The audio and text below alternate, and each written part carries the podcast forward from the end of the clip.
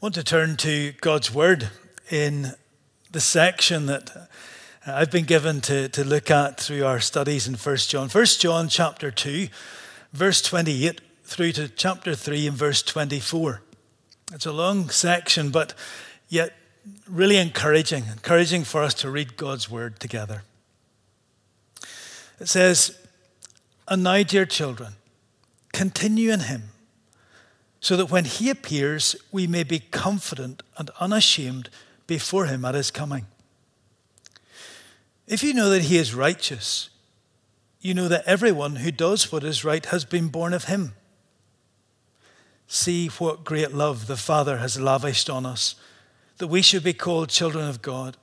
And that is what we are. The reason the world does not know us is that it did not know him. Dear friends, now we are children of God, and what we will be has not yet been made known. But we know that when Christ appears, we shall be like him, for we shall see him as he is. All who have this hope in him purify themselves, just as he is pure. Everyone who sins breaks the law. In fact, sin is lawlessness. But you know that he appeared so that he might take away our sins and in him is no sin. No one who lives in him keeps on sinning. No one who continues to sin has either seen him or known him. Dear children, do not let anyone lead you astray. The one who does what is right is righteous, just as he is righteous. The one who does what is sinful is of the devil, because the devil has been sinning from the beginning. The reason the Son of God appeared was to destroy the devil's work.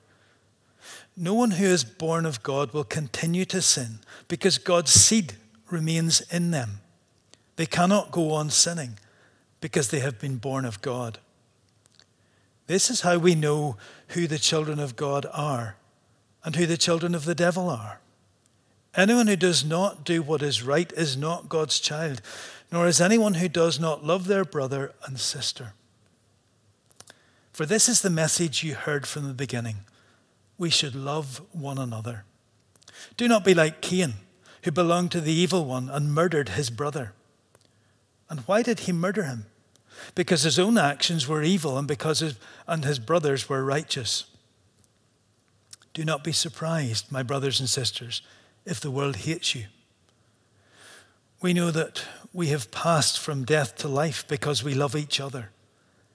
Anyone who does not love remains in death. Anyone who hates a brother or sister is a murderer. And you know that no murderer has eternal life residing in him. This is how we know what love is.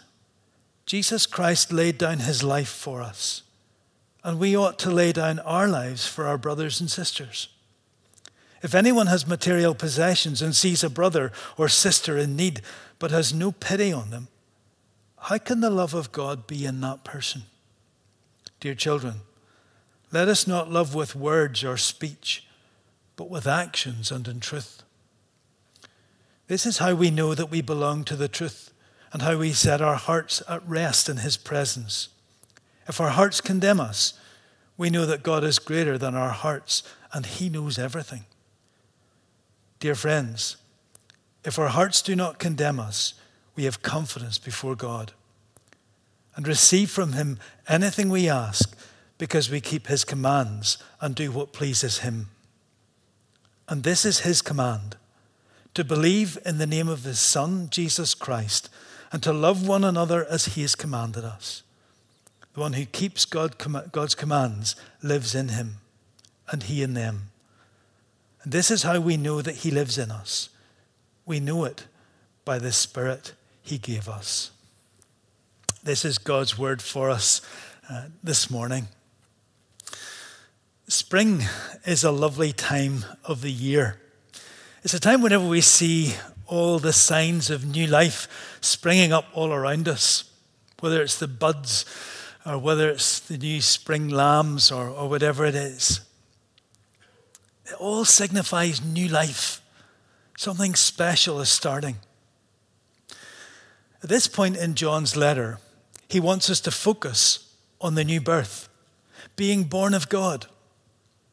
John Stott, in his commentary, points out But now there comes to the fore that birth from God, which alone makes it possible for men to know God and abide in Him.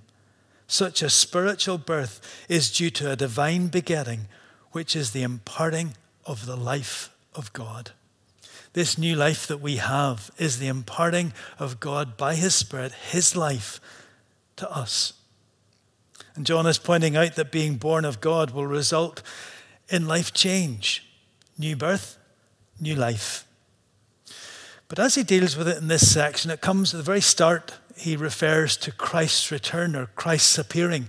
And that's his second appearing. His first appearing was whenever he came in Palestine in the first century. But he's speaking about his second appearing here. And he says, As we have been born of God, the call for us is now to abide in Christ, to remain in him. John wants his readers to be able to face Jesus that day whenever he returns with confidence and assurance, assured that they know Jesus and that they've been following him all their lives. Because the opposite of that is to shrink back from him in shame because we have not worked out our love for him. John compares these two responses because he's speaking about new life, being born of God. He says we will either face Jesus with confidence because of that new birth that God has given to us, or shame at what should or could have been in our lives because that has been refused. And so John is trying to help us to have an assurance that we can be confident whenever Jesus returns.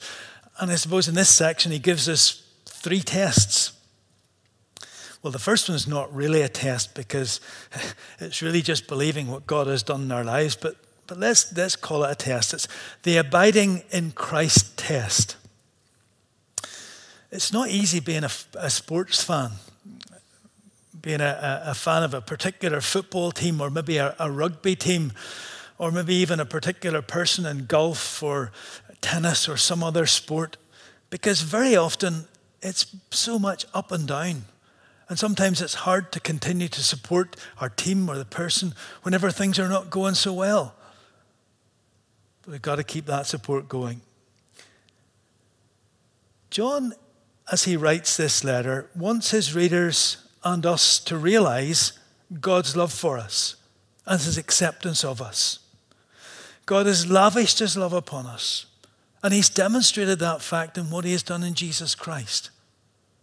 And we are called to remain in Him, to stay close to Him, even whenever it gets difficult, even whenever it's hard. Because God has lavished His love on us, we are able to call ourselves children of God. He has given us the authority to do that. John says that's exactly who we are. And when Jesus appears, we will be like him. We will reveal his purity.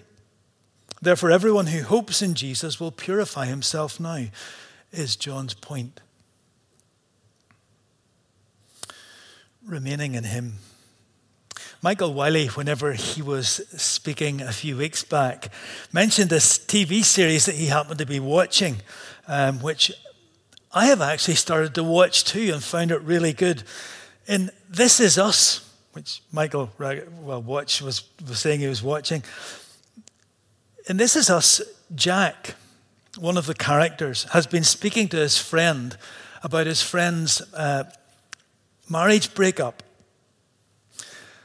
And Jack's asking him, Well, what happened? I mean, Jack gets quite annoyed about the fact that, that this breakup has happened. And he says, Well, what, what happened? And his friend says to him, Every morning for the past number of years, since I, we started our married life, I have woken up early and I've made coffee for myself and for my wife. One morning, I woke up and I made coffee as usual, and I didn't make it for my wife. And she didn't notice. In fact, our married life, he says, our marriage breakdown has happened because we stopped noticing. we stopped noticing. As I thought about that, as the words were out of the character's mouth, I just started thinking about a relationship with God. Any relationship that we're involved in, stopping noticing is a problem. Our calling from God is to abide in Christ, to remain in Him, and He will remain in us. This is about noticing who God is and noticing what He has done and is continuing to do in our lives. Failing to notice, taking God for granted, can ruin our relationship with Him. As it does in any other relationship, failing to notice can ruin that relationship. Our relationship and communication with God has been won for us by Jesus in the lavish display of his love. He noticed us. And he continues to notice us. He continues to love us. And we can respond to him by noticing and loving him. How do we notice? How do we abide in Christ? David Jackman, in his commentary, makes this point. He says, We spend a lot of time talking about our experience of living the Christian life, but not so much dwelling on the character of God, the person of Christ, his atoning death, his resurrection life, the person and activity of the Holy Spirit, and then our human sinfulness, the grace of God and salvation. The process of becoming like Jesus, and the hope of glory. Noticing those things, dwelling on these things, helps us to abide in Christ and helps our faith to grow in leaps and bounds. John has a lovely phrase at the end of chapter 2 and verse 27 whenever he speaks about the anointing. Let the anointing which you have received teach you to abide. This anointing is the anointing of the Holy Spirit. And as you meditate on the Word of God, you will be taught to remain in Christ. As you think about some of those things that David Jackman in his commentary has mentioned about the person of Christ, about his atoning sacrifice, about who God is the bread and the wine that we use are symbols of the love that God has lavished on us. They remind us of what He has done, of His sacrifice, and also that He has allowed us to call ourselves His children through faith, for that is what we are. Doesn't that inspire you to want to continue in Him? to keep noticing, not taken for granted. Second test that he gives to us is the lifestyle test. Another film, uh, I think I think it's 2002. I'm really sure it was 2002. Catch Me If You Can is a film based on the, a character called Frank Abagnale Jr., played by Leonardo DiCaprio.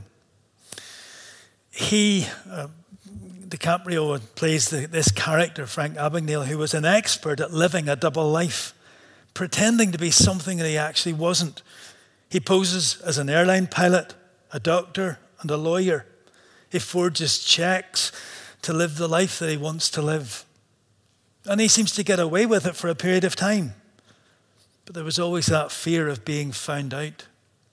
And the pretense eventually catches up with him and he is punished by the law. John wants to test us on our lives and whether our knowledge of God and our relationship with Him is matched in our lives. He says, Those who are born of God, this new birth, stop sinning. Now, I kind of maybe struggled a bit with that, thinking, does that mean I have to be perfect? Because uh, that certainly ain't going to happen. I don't think that's what he's saying here. because none of us as human beings can be perfect. We desire to be like Jesus, and that's the desire he gives us. We want to be perfect. We want to do what he wants. We want to live righteously in the way that he calls us to. And yet, and that's why we're to stop sinning. The Bible reminds us that we are born in sin and that we commit acts of sin, disobedience to God's revealed word.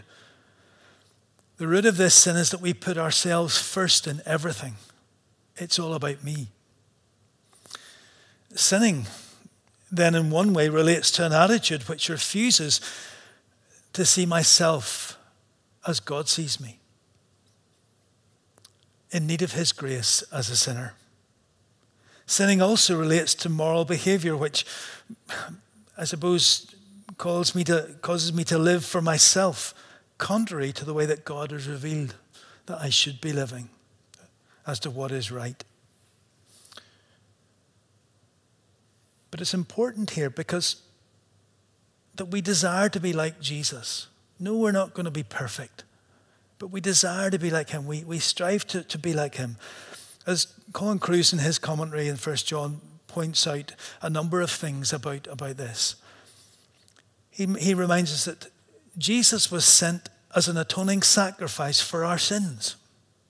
Well, we are sinners and we continue to sin, but Jesus' death is the atoning sacrifice which, in which we receive forgiveness. As we're told in, as he reminds us, we're told in, in chapter 1 and verse 7, it is his blood which purifies us from all sin the sin we have committed, and the sin we will commit.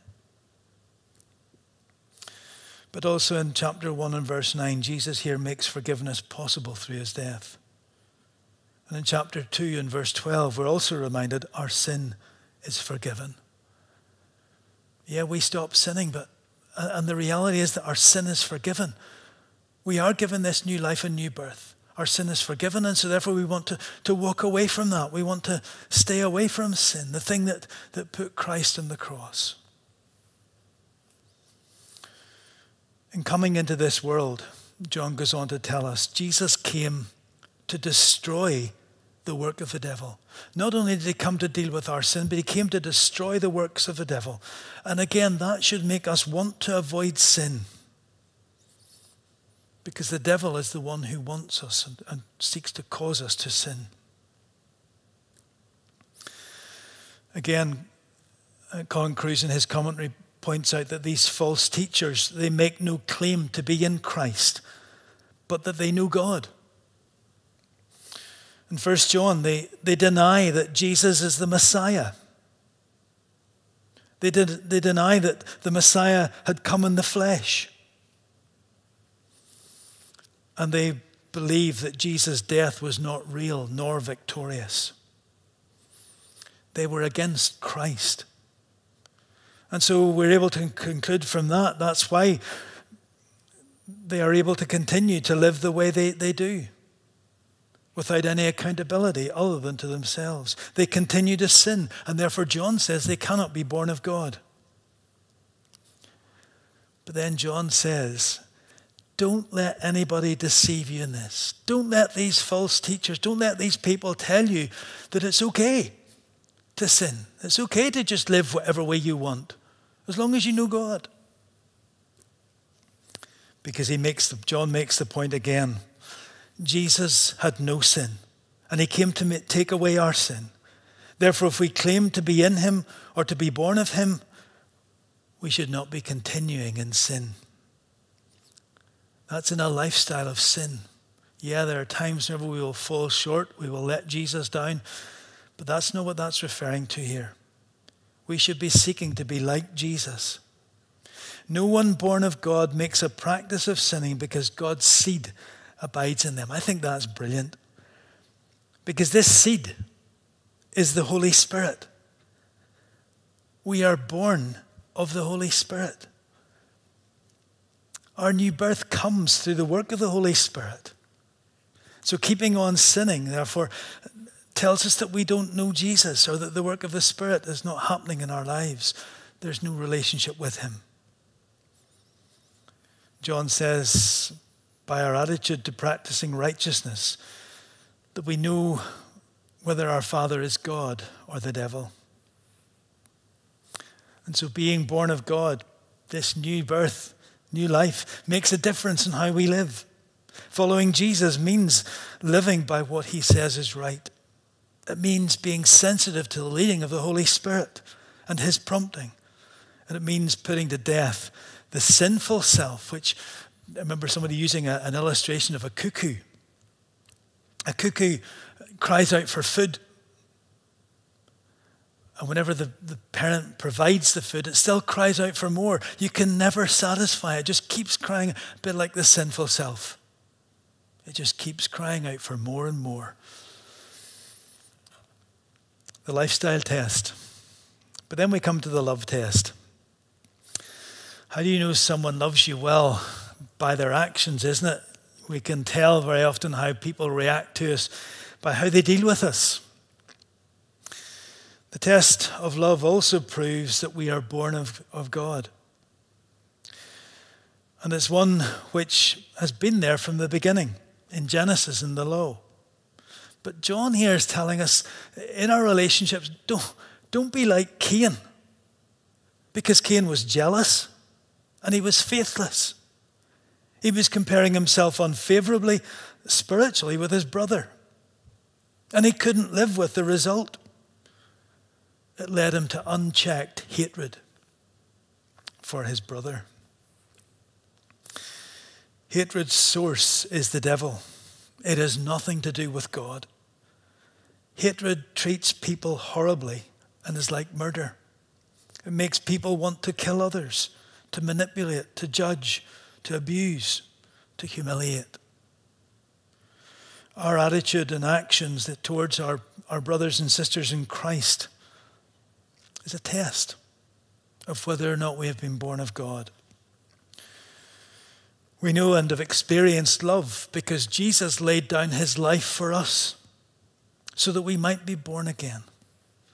He died at the, at the mercy of a hating mob, I suppose similar to Cain's hatred for his brother.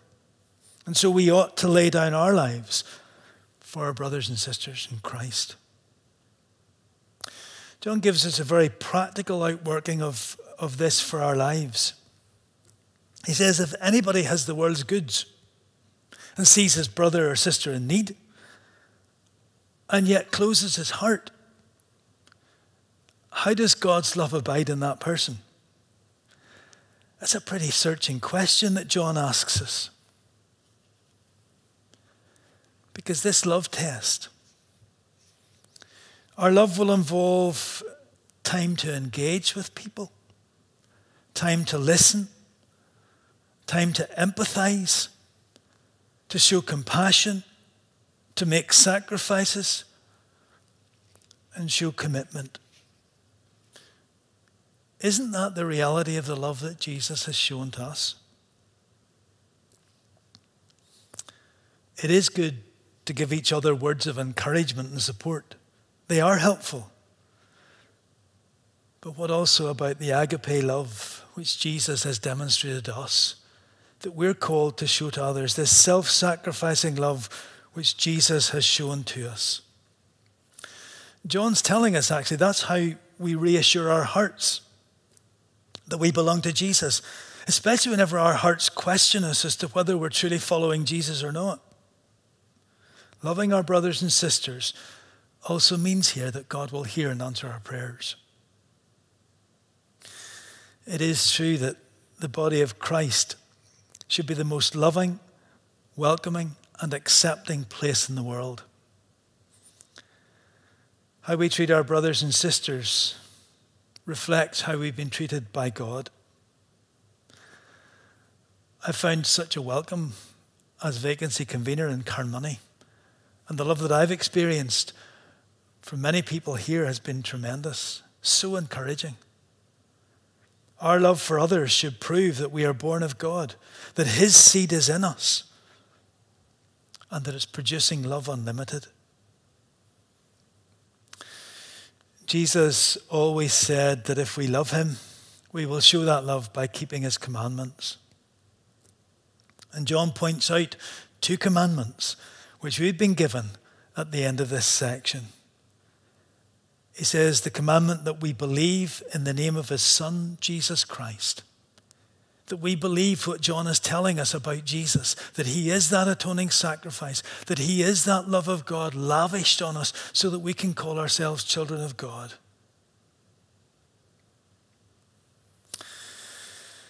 And also that we love one another just as he has commanded us, just in the way that he loves us the way that he loved other people, the people that he met, even those who, who didn't like him, those who were difficult to love, those whose circumstances were difficult. And yet Jesus comes alongside them and he provides and he loves. In fulfilling these commandments, we are abiding in God and he is abiding in us. What an encouragement. This is our confidence as we await that day whenever Jesus will return that John mentions at the very start of the passage. Our confidence is that we abide in him and he abides in us. That's our hope. That's our privilege. That's our responsibility. Let's pray together. Father, we thank you for your word and for the encouragement that you give to us in it. We thank you for the love which undergirds everything that you say to us. Father, we ask that you would help us to continue to abide in Christ, to keep noticing what you're doing in our lives, what you have done, and who you are. Father, help us that we might continue with that desire as your Spirit lives in us to stop sinning to continue to desire to be like Jesus every step of the way. And so, too, that we might be able to reflect the love that you've shown to us, to others, that they might be able to experience your love even through us in the way that we deal with people, and the way that we show that agape, that self sacrificing love of yours to others as your Holy Spirit fills us. So we ask that you would hear our prayers in Jesus' name. Amen.